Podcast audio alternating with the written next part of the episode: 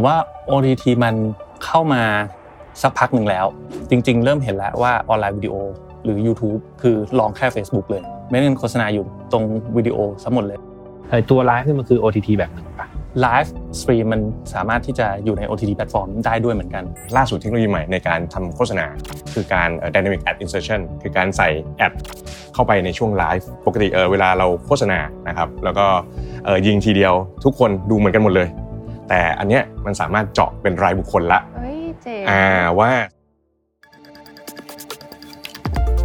Tick Monday Podcast brought to you by Bright Cove and Omnicap Strategic Partnership for the Future of OTT in Southeast Asia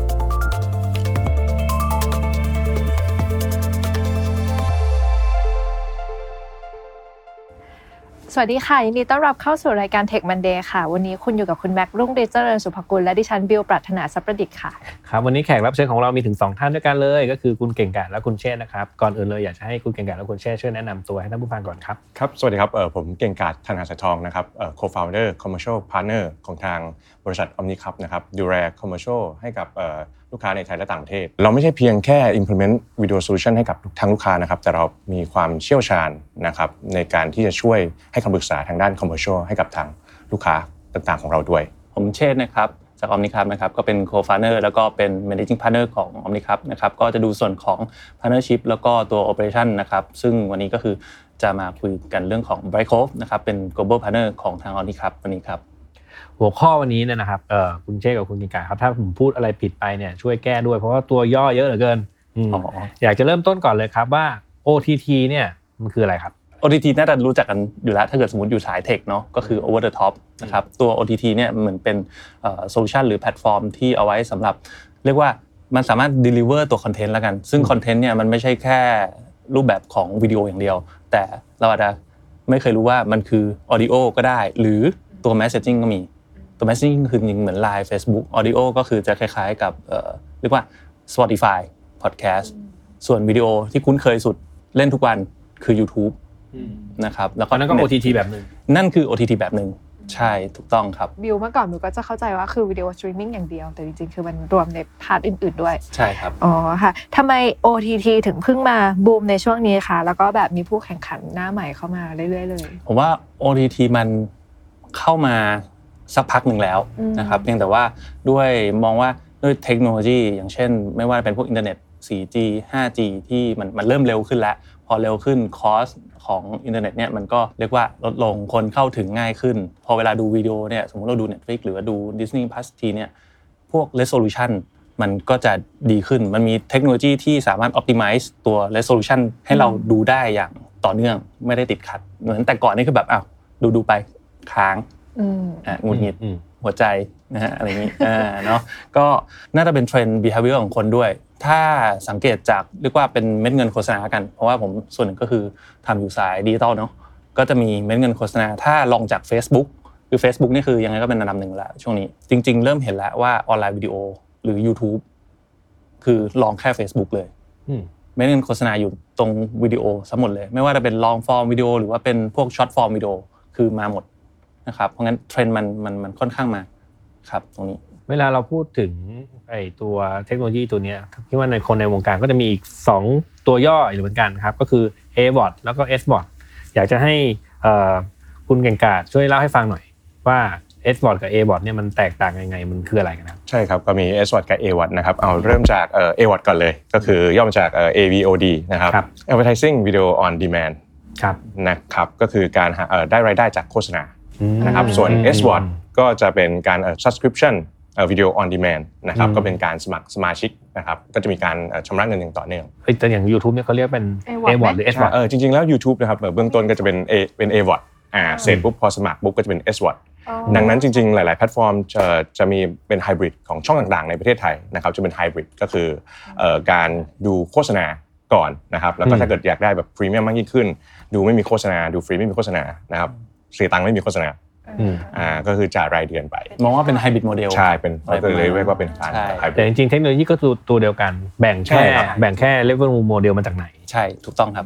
ทีนี้อยากถามเรื่องเรื่อง business model ในมุมของ a w a t ก่อนละกันนะคะ a w a t เมื่อกี้พูดถึง advertising ก็คือเป็นเรื่องของโฆษณาเนี่ยมันจะอยู่ที่โฆษณาอย่างเดียวเลย หรือว่ามันมีแบบอย่างอื่นได้ด้วยคะอืมจริง ๆ หลักๆนะครับเป็นรายได้จากโฆษณา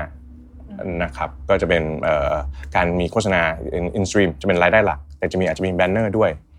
นะครับอ่าเป็นโมเดลหลักจากโฆษณานะครับแต่ว่าเรื่องเรื่องของราคาจริงๆคอนเทนต์จะสำคัญนะครับว่าจะมีพรีเมียมคอนเทนต์มากน้อยแค่ไหนอ่าแล้วก็ audience ด้วย ดังนั้นเออเทคโนโลยีในการที่จะเอ่อ target เอ่อโฆษณา ad เข้าไปให้กับ audience ต่างๆ ที่แม่นยำขึ้นเนี่ยอ่าเป็นการที่จะเพิ่มราคาของโฆษณามากยิ่งขึ้นนะครับต่อต่อจำนวนผู้ชมนะครับอ่าแล้วก็เข้าถึงแม่นแม่นยำแค่ไหน สามารถเอ่อ target ตรงกลุ่มเพื่อที่จะเอ่อไป convert เขาให้ซื้อสินค้าได้มากขึ้นอ่าอันนั้นราคาโฆษณาก็ยิ่งพรีเมียมมากยิ่งขึ้นนะครับขยายความเพิ่มต่อหน่อยได้ไหมครับ สมมติว่าผมเป็น advertiser เนี่ยอืมเออแล้วเวลาเออเอาจะเอาไปอยู่ในเอ่อโฆษณาไปอยู่ในไอตัว a b o t เนาะอืมผมจะต้องจ่ายตังค่าโฆษณาที่อาจจะแพง ขึ้นอยู่กับคอนเทนต์หรือว่าจ่ายเข้าถ้าเข้าเท่ากันตลอดแล้วพวกแพลตฟอร์มพวกนี้ไปกระจายกันเอาเองอ่าจริง ๆ แล้วจริงๆเออในรูปแบบนะครับก็สามารถเวลาเราซื้อโฆษณานะครับที่เป็นแบรนด์เราสามารถซื้อตรงได้กับทางเอ่อ publisher นะครับหรือว่าเจ้าของเจ้าของเอ่อ AVOD platform อืมนะครับอ่าอันนี้ก็คือซื้อ direct หรือเอ่อปรึกษาทางด้านเอเจนซี่ก็ได้ว่าเขาอยากจะเอ่อสามารถทำแพ็กเกจว่าจะเข้าถึงกลุ่มผู้ให้บริการบอร์ดต่างๆนะครับสุดท้ายก็สามารถซื้อผ่านโปรแกรม a ติกนะครับโปรแกรม a ติกก็จะมีแบบเอ่อตั้งแต่ Google Ad ยันเอ่อ DV 360ที่เป็น Premium Targeting เลยครับที่สามารถเข้าถึงนะครับหรือว่าเป็น DSP เอ่อ Demand Side Platform ต่างๆ ที่สามารถเลือกซื้อเลยนะครับเป็นโปรแกรม a ติกแล้วก็จิ้มจิ้มเลยว่าอยากได้ target audience แบบไหน ทีนี้ก็สามารถเอ่อซื้อได้ 3 รูปแบบครับ direct เอ่อ agency แล้วก็ programmatic นะคอัรับนนี้จะลึกละอันนี้เป็นรูปแบบของ advertising landscape ที่ที่มันสามารถที่จะเอาไปโฆษณาในหลาย ๆ channel อีกทีหนึ่งคือจะทำเองก็ได้ ผ่านเอเจนซี่ก็ได้ ใช่ ก็เหมือนซื้อตรงเองอะไรประมาณเนี้ยครับซื้อตรงเองก็ได้หรือว่าถ้าให้มองง่ายๆ AWOD เนี่ยก็คือเหมือนกับเวลาเราอยากดูวิดีโอ pre-roll แอดขึ้นมาอันเนี้ยคือ AWOD หรือ mid roll ดูดูไปเสร็จปุ๊บดันขึ้นมาอะไรอย่างเงี้ยอะอันนี้ก็คือจะเป็นเป็นอยู่ในพาร์ท AWOD ด้วยเหมือนกันครับทีนี้ย้ายมาฝั่ง SVOD กันบ้างอืมนะครับครับ SVOD เนี่ยธุรกิจแบบ SVOD เนี่ยมันคืออะไรแล้วมันมีเอ่ออะไรที่มันน่าสนใจกับธุรกิจประเภทนี้บ้างครับ ครับธุรกิจ S w o r d ก็จริงๆ ก็มีหลายๆเอ่อเจ้าที่เข้ามาในไทยเนาะเช่นเอ่อ Netflix เอ่อ Disney Plus กลุ่มพวกเนี้ยอาจจะให้เราดูฟรีก่อนเดือน 2 เดือนอืมนะครับอ่าเสร็จแล้วก็เข้าไปสมัครสมาชิก แต่ด้วยเอ่อการที่มีคอนเทนต์และกลุ่ม community ที่แข็งแรงละอ่าอันนี้ก็คือธุรกิจนี้ก็จะได้เปรียบเอ่อที่จะเอ่อ forecast รายได้เนาะคำนวณว่ารายได้จะเข้ามาเท่าไหร่ตามจำนวนสมาชิก แล้วมีเอ่อรายได้ที่แน่นอนและนิ่งกว่า a w o d a w o d เนี่ยจะต้องพึ่งเอ่อ ราคาเอ่อ CPM นะครับราคาแอดนะครับที่ขึ้นลงขึ้นลงตามเอ่อการ bidding เข้ามาหรือการขาย แต่ว่า s w o d เนี่ยก็จะมีรายได้ที่นิ่งกับเอ่อขยายความการการสมัคร CPM นิดนึงอ่า CPM นะครับเป็น cost per milli นะครับต่อเต้าเอ่อต่อพันวิวอืมนะครับอ่าก็จะกลายเป็นราคาเท่าไหร่เท่าไหร่เท่าไหร่คล้ายๆเหมือนเอ่อตัว SEO อะไร something ที่ถ้าเกิดคุณเห็นลิงก์อ่าก็จะจ่ายใช่ตัครังบค์ถ้าเขาคลิกคล้ายๆลิงก์นี้ก็จะจ่ายคล้ายๆตังค์กัใช่อันนั้นอันนั้นคือใช่ไหมโมเดล CPC cost อ่า per click แต่อันนี้ cost คือ per click โมเดล cost cost per per mil impression อ่า cost หรือ per cost per mil mile อ่าอะไรอย่างเงี้ยครับใช่ก็คือเหมือนกับถ้าคนเห็น 1,000 คนอืมจ่ายตังค์เท่านี้บาทนะ อะไรประมาณนี้อ๋อเพราะมันเป็นวิดีโอใช่ก็ลยเพราะมันเป็นวิดีโอก็เลยถูกต้วัอดงกันด้วยกันดูใช่หรือต่อต่อวิวถูกครับต้องโฆษณาถูกต้องต่อวิวถูกต้องต่อพันวิวอ่าใช่ใช่ใช่แต่แบบเอวมันก็จะแบบพิจิตรไม่ได้ว่าเราจะได้เท่าไหร่มันน่าจะแบบขึ้นขึ้นลงลงถูกต้องแต่ถ้าเป็นขึ้เอนสใช่วอตมันก็จะแบบรู้อาจแน่จะนอน estimate ได้บางส่วนถ้าเกิด AWOD บางแพลตฟอร์มที่เขามี audience ที่ที่ นิ่งระดับหนึ่งแล้วอ่าที่เนาะนี่แบบแล้วครับอืใช่มครับแล้วถ้าอยากมองให้เห็นภาพอย่างเช่นแบบ YouTube อย่างเงี้ยคิดว่าจะสามารถเอ่อ estimate ได้ไหมว่าจำนวน A watt คือเท่าไหร่อืมจริงๆเขาก็ estimate ใช่ใช่ได้อยู่ estimate ได้อยู่แล้วใช่อย่าง YouTube นี่คือเขา audience เขาชัดเจน channel เขารู้ว่า channel คือใครเอ่ออย่างเช่นวิดีโอที่อย่างของ Tech Monday อย่างเงี้ยครับที่มียอดวิวสูง CPM ก็อาจจะสูงหน่อยอะไรประมาณเนี้ยอืมอ่าสมมติผมอยากโฆษณาใน pre-roll ของ Tech Monday บน YouTube ก็อาจจะอยู่ที่ประมาณสมมุติสัก 50ถึง70 บาทอะไรประมาณเนี้ยแล้วก็แล้วแต่ range ของช่วงเวลาครับทีนี้กลับมาพวก OTT ที่เราจะรู้จักกันเยอะๆหน่อยก็คือ YouTube Netflix Disney Plus อย่างเงี้ยเป็นต้นนะคะดูเหมือนตลาดพวกวิดีโอสตรีมมิ่งเนี่ยมันแทบจะกินหลาย ๆ พื้นที่แล้วบิวก็ subscribe เกือบทุกช่องเลยค่ะ ทีนี้เราเรายังมีพื้นที่ให้กับพวกผู้เล่นหน้าใหม่ ๆ เข้ามาในตลาดพวกนี้ไหมคะของของคุณบิวตอนนี้ subscribe กี่ เยแพลอะตฟอร์มมาแล้วกครับเลเนี่ยยอะอ่าเน็ตฟลิกแปลว่าเกิน Disney เกิน Plus พันบาทอืมเกินพันแต่สองเข้าใจพันว่าบาทต่อเดือนเริ่เลมยมีอะ Amazon Prime ใช่อะไรอย่างงี้มาเออแต่เข้า Amazon อะไร Prime เงี้ยจะยังไม่เสีย HBO ตังค์แต่ว่าอ่าพวกใช่พวกอย่างอื่นที่เป็นกำลังมาอยู่ Spotify ถูกเอออะไรพวกเนี้ยก็ก็เสียตังค์นะคะอ๋ออืมอืมอืมจริงๆ คือตัวพวกนั้นคือถือเป็น key player แล้วกัน เพราะว่าเขาเป็นค่อนข้างเป็น global platform นะครับ จะมีตั้งแต่ Netflix Disney Plus หรืออะไร แต่ว่าพอพอเรามาดูแล้วจริง ๆ landscape อะมันไม่ได้มีแค่นั้น คือ อย่างของที่ไต้หวันเนี่ยจริงๆมันมีของกาอูลาล่าซึ่งอันเนี้ยก็คือเรียกว่าเป็นแนว community base อืมเป็นของ LGBTQ เลยอืมอ่าแบบเนี้ยคือเขาก็จะมีอืม subscriber แบบหลักแสนหลายแสนอยู่ หรือว่าถ้าเป็นของแนวแบบ product retail base หน่อย อย่างของ Sony อันนี้ไม่รู้ใครเป็นแฟน Sony TV อะไรพวกนี้ไหมฮะอย่างของ Sony เนี่ยถ้าซื้อสมมติซื้อทีวี Sony แล้วกันผมเป็นเซลล์ไม่รู้ได้คอมมิชชั่นเปล่านะนะคือถ้าซื้อ Sony เราก็อาจจะได้เครดิตในการที่จะไป redeem เขาเพิ่งเปิดตัว b r o w b e e r Core อืมเป็น OTT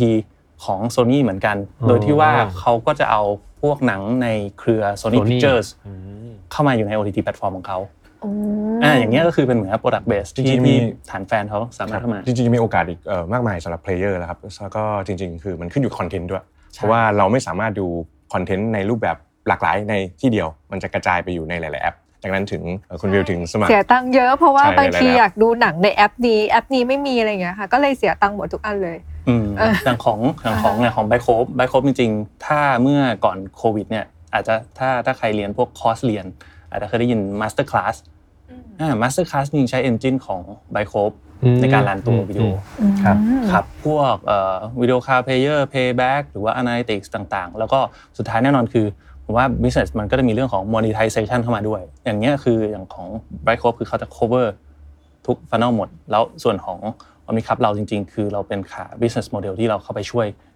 ธุรกิจดูตรงส่วนนั้น ซึ่งของของไทยเอง ถ้าถ้าลองของไทยแล้วกันของไทยเนี่ยจริงๆก็มีหลายเจ้าเหมือนกันที่เขาก็ทำ OTT แพลตฟอร์มของเขาเองเนาะอย่างง่าย ๆที่บ้านแล้วก็พวก box ทั้งหลายอะไรประมาณเนี้ยอืมมีหมดแหละกล่องทุกสถานกล่องอะไรอย่างเงี้ยอืมมีอยู่แล้วตอนนี้ที่เราดูอยู่เนี่ยก็คือจะเป็น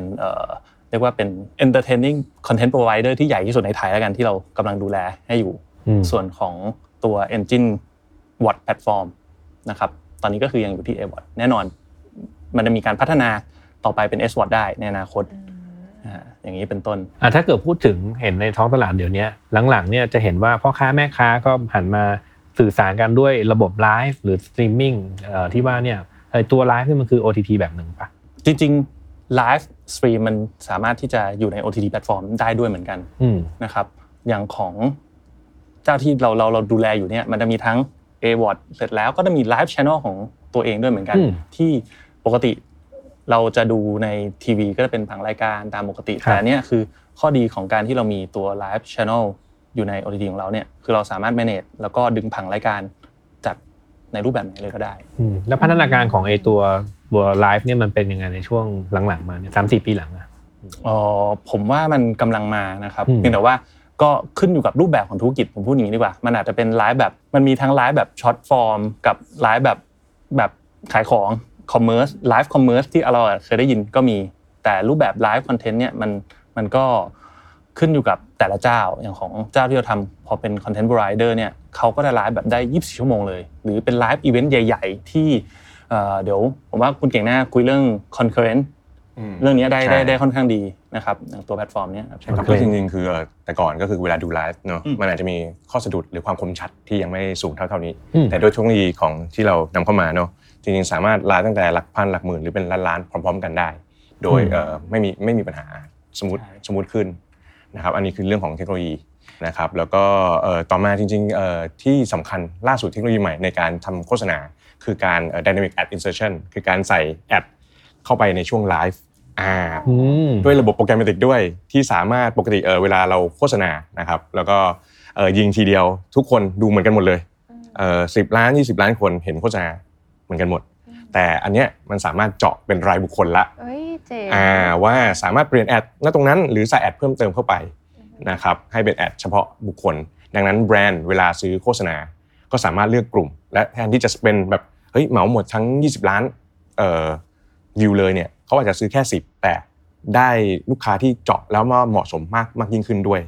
ดังนั้นมันก็วินวินทั้งสองฝ่าย ทั้งผู้ซื้อแล้วก็ผู้ให้ผู้ขายโฆษณาด้วย ผู้ขายโฆษณาสามารถอาจจะได้เงินเป็นสองเท่าด้วยซ้ำอ่าส่วนผู้ซื้อก็ไม่ต้อง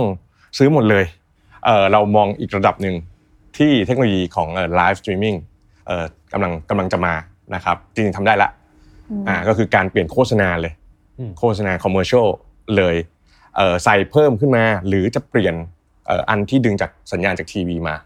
อืมบิวบิวขออนุญาตยกตัวอย่างไม่แน่ใจว่าบิวเข้าใจถูกหรือเปล่าสมมติบิวชอบดูรายการข่าวกลางวันพี่หนุ่มกรรชัยอะไรอย่างเงี้ยอืมอ่าแล้วก็จะมีช่วงพักโฆษณาใช่ไหมบิวดูผ่านมือถืออะสมมติบิวกับพี่แม็กเป็นคนดูทั้งคู่ สามารถยิงบิวโฆษณาหนึ่งพี่แม็กโฆษณาหนึ่งได้เลยอ่าใช่ด้วยเทคโนโลยีอ๋อที่โฆษณาที่จะขึ้นมาเป็นโอ้เอ่อบิวมิด Amazing มิดโรเจ๋งมินะดโรในเจ๋งไลฟ์เอออ่อ่าก็คือเปลี่ยนเป็นอินดิวิ a l โฆษณาได้เลย อย่างสมูทด้วยนะ ไม่ใช่แบบอยู่ดีมาตัดโฆษณาทิ้งอ๋อแต่เข้าใจคือแล้วเข้าพูดถึงช่วงโฆษณาพอดีเลยนี้นี่อ่าเองเออเข้าช่วงโฆษณาพอดีระหว่างรายการกำลังดำเนินการอย่างบิวก็จะเห็นผลิตภัณฑ์บิแบบวหนึ่งตี้พี่แม็กใช่ไม่น่าไม่น่ายิงใส่ตัวเองเลยแอนพายเอจิ้งเออโอเคค่ะ อยากจะถามทั้งสองท่านในมุมของเทรนด์ของเรื่อง OTT ค่ะ มันจะไปถึงขั้นไหน แต่เมื่อกี้ก็ฟังเรื่องเรื่องไลฟ์นี่ก็น่าสนใจมากเลยมีเทรนด์อย่างอื่นอีกไหมคะ จะรบกวนคุณเชษฐ์ก่อนก็ได้ค่ะเอ่อผมว่าเทรนด์ ถ้าถ้ามองในมุมจริงๆมองมองสองขากันค่ะผมมองมุมแบบภาค business เนอะคือถ้าถ้าภาคธุรกิจเนี่ยคือแน่นอนส่วนของ OTT เนี่ยมันมีองค์ประกอบอยู่ 3 อย่างที่มันไม่ใช่มันไม่ใช่แค่เรื่องของแพลตฟอร์มอย่างเดียว แต่มันเป็นเรื่องของคอนเทนต์แน่นอนหนึ่งสองก็คือเรื่องของ business model ครับสามสุดท้ายก็คือเทคโนโลยีแพลตฟอร์ม ซึ่งตอนนี้มันดีขึ้นเรื่อยๆ ดีขึ้นเรื่อยๆ เพราะงั้นผมว่าสิ่งที่ตอนเนี้ยแบรนด์น่าจะต้องมองหานอกจากคอนเทนต์แล้ว ซึ่งคอนเทนต์ น่าจะต้องมีอยู่แล้วแหละนะครับผมผมไม่ได้แตะตรงส่วนนั้นส่วนของ business model อันเนี้ยคือเราปรึกษาลองคุยอะไรกันได้ ส่วนของตัวเทคโนโลยีมันจะเป็นเรื่องอย่างเช่น monetization อย่างเมื่อกี้ที่เมื่อกี้ทางทางคุณเก่งบอกอันนั้นมันคือ part หนึ่งของ monetization เหมือนกัน มันยังมีทำอะไรได้มากกว่านี้อีกเยอะมันทำได้มากกว่านั้นอีกเยอะใช่ถูกต้องครับ แล้วก็เอ่อของขา user อย่างของเราเราเนี่ยแน่นอนคือเราก็คงอยากดูคอนเทนต์บิวก็คงอยากดูคอนเทนต์แบบสวยๆงามๆอะไรอย่างเงี้ยพี่แม็กก็อ่านคอนเทนต์ คอนเทนต์ tech หน่อยอะไรประมาณนี้อ๋ออะเออนะคอนเทนต์ tech นิดนึงนะเพราะงั้นเอ่อมันก็เป็นเรื่อง AI engine อีกอันหนึ่งที่ที่เข้ามาช่วยนะครับครับก็ขอเสริมนิดนึงเนาะเรื่องของเอ่อ business model ด้วยจริงๆมันอะไรที่สำคัญมากเนาะเพราะเราเห็น OTT ต่างๆ ที่แบบอืมเข้ามาแล้วก็จากไปอืมดังนั้นจริง ๆ คือมีคอนเทนต์ที่ดีแล้วเอ่อจริง ๆ เรื่องของ business model และเอ่อการเลือก engine ที่ถูกต้องเนาะเป็นสิ่งที่สำคัญอืมว่าเอ่อ มันจะ cover cost หรือเปล่าเพราะจริงๆเอ่อการรันเอ่อ OTT เนี่ยต้องลงทุนทั้งแรงและเวลาด้วยเนาะใช่อย่างเต็มที่เอ่อดังนั้น business model ที่ถูกต้องความเหมาะสม การใช้เทคโนโลยีที่จะช่วยการหารายได้เนี่ยครับเป็นอะไรที่สำคัญมากอืมดังนั้นคือเราจะเห็นเจ้าใหม่ที่มา แล้วก็เจ้าที่จะจากไปเรื่อยๆเนาะแต่คือถ้าเกิดได้กลุ่มลูกค้าที่มั่นคงมี business model ที่แข็งแรงอืมเนาะแล้วก็ engine ที่ smooth เนาะไม่ใช่แบบคนเข้ามาแล้วปุ๊บ ติดขัดอะไรเงี้ยครับก็คืออมการ smooth ต่างๆเนี่ยมันจะทำให้ภาพรวมของ OTT ที่ดี แล้วก็จับฐานแฟนๆอยู่อืมนะครับก็เรียกว่าเทคโนโลยีจะมาช่วยทำให้ business ลื่นไหลมากลื่นขึ้ไหนลใช่มากยิ่งขึ้นใช่ครับใช่แล้วก็เราคาดหวังว่าเออมี OTT หลายๆเจ้าที่จะเข้ามาใหม่ แล้วก็จะอยู่เออให้คนไทยได้รับชมอีกเออใช่เรื่อยๆเนาะอย่างอย่างที่บอกคือ OTT มันมีหลายหลายแกน อืมเมื่อกี้มี community มี product ผมว่ามันยังมีอีกเยอะอะที่เราอาจจะยังไม่รู้อีกเยอะมากนะแล้วจริงๆอีกอย่างหนึ่งที่อยากเอ่อเสริมด้วยจริงๆ OTT ไม่จำเป็นต้องเป็นช่องหรือผู้บริการคอนเทนต์ใหญ่ๆใช่ก็ได้ใช่ถูกในหน่วยงานองค์กรก็สามารถมี OTT ได้นะในการอืม training ใช่พนักงานต่างๆ อ่าอืมอันเนี้ยก็เป็นอีกอันหนึ่งหรือแบบเอออยากมาใช้ประโยชน์ได้แบบนี้ใช่ใช่ในคองค์กรครับใช่ก็ได้ครับ ใช่จริงๆเคสของถ้าของต่างประเทศจริงๆมีทำเคสพวก McDonald เขาก็เอาไปใช้ internal training อะไรอย่างเงี้ยอืมครับของที่ญี่ปุ่น อาจจะเห็นพวกไอ้แพลตฟอร์มที่มันเอาให้อนุญาตให้ผู้ใช้เอาวิดีโอเข้าไปใส่เพื่อทำเป็นคอร์สออนไลน์ ส่วนตัวอันนั้นก็เป็น OTT แบบหนึ่งปะมันใกล้เคียงใกล้เคียงฮะจริง ๆ ก็อาจจะเรียกว่า OTT ก็ได้ฮะเพียงแต่ว่าผมว่ามันก็คือเหมือนเป็น CMS management อืมแพลตฟอร์มอีกอันหนึ่งแล้วกัน ผมว่างี้ครับ เรียกว่าวันนี้เนี่ยเอ่อตัวย่อเต็มไปหมดเลยนะครับก็แต่ว่าเราก็ได้ความรู้แล้วว่า OTT คืออะไร SVOD คืออะไรเอ่อ AVOD คืออะไรนะครับอ่าก่อนจากการคุณเชษฐ์คุณเก่งกาจมีอะไรอยากจะฝากให้ท่านผู้ฟังไหมครับโอเค ก็อย่างที่เมื่อกี้ผมแชร์จริงๆเราเอ่อทำส่วนเนี้ยจริงๆ ไม่ใช่แค่เรื่องของตัวแพลตฟอร์มอย่างเดียว มันต้องมีองค์ประกอบ 3 อย่างเนาะคอนเทนต์ business model แล้วก็ตัวแพลตฟอร์มเทคโนโลยีนะครับเพราะงั้นอยากให้ลองพิจารณา3องค์ประกอบนี้ ถ้าเกิดสมมติใครที่จะเริ่มสนใจ ลองเข้ามา join in ในตลาด OTT จริงๆก็ปรึกษาได้ฮะนี่ไหนยินดียินดีนะครับแล้วก็เอ่อมีเชิญชวนไปเอ่อ Tech Source Summit นะครับในวันอืมที่เอ่อ16-17 สิงหาคมนี้นะครับอ่าเราไปมีออกบูธมีออกบูธด้วยนะครับอืมอ่าเดี๋ยวเดี๋ยวผมไปหาที่ศูนย์ประชุมแห่งชาติศิริกิติ์ครับนะ ครับก็ไปเจอพี่แม็กที่นั่นได้ด้วย ใช่เดี๋ยวไปเจอกันอ่าเจอกันครับโอเคได้ค่ะ ก็วันนี้หวังว่าเอ่อท่านผู้ฟังทุกท่านก็จะได้ความรู้อีกแนวหนึ่งนะคะ ในมุมของตลาดของ OTT แล้วก็รูปแบบการทำ business บนเดียวบนเอ่อตลาดที่เป็น OTT นะคะ ก็ขอบคุณทั้งคุณเก่งและคุณเชษฐ์ที่ให้ความรู้พวกเราขอบคุณค่ะขอบคุณคครัรับบขอบคุณครับ และขอบคุณทุกท่านที่ติดตามค่ะ จนกว่าจะพบกันใหม่สวัสดีค่ะสวัสดีครับ Tick Monday Podcast brought to you by Bright Cove and Omnicub Strategic Partnership for the Future of OTT in Southeast Asia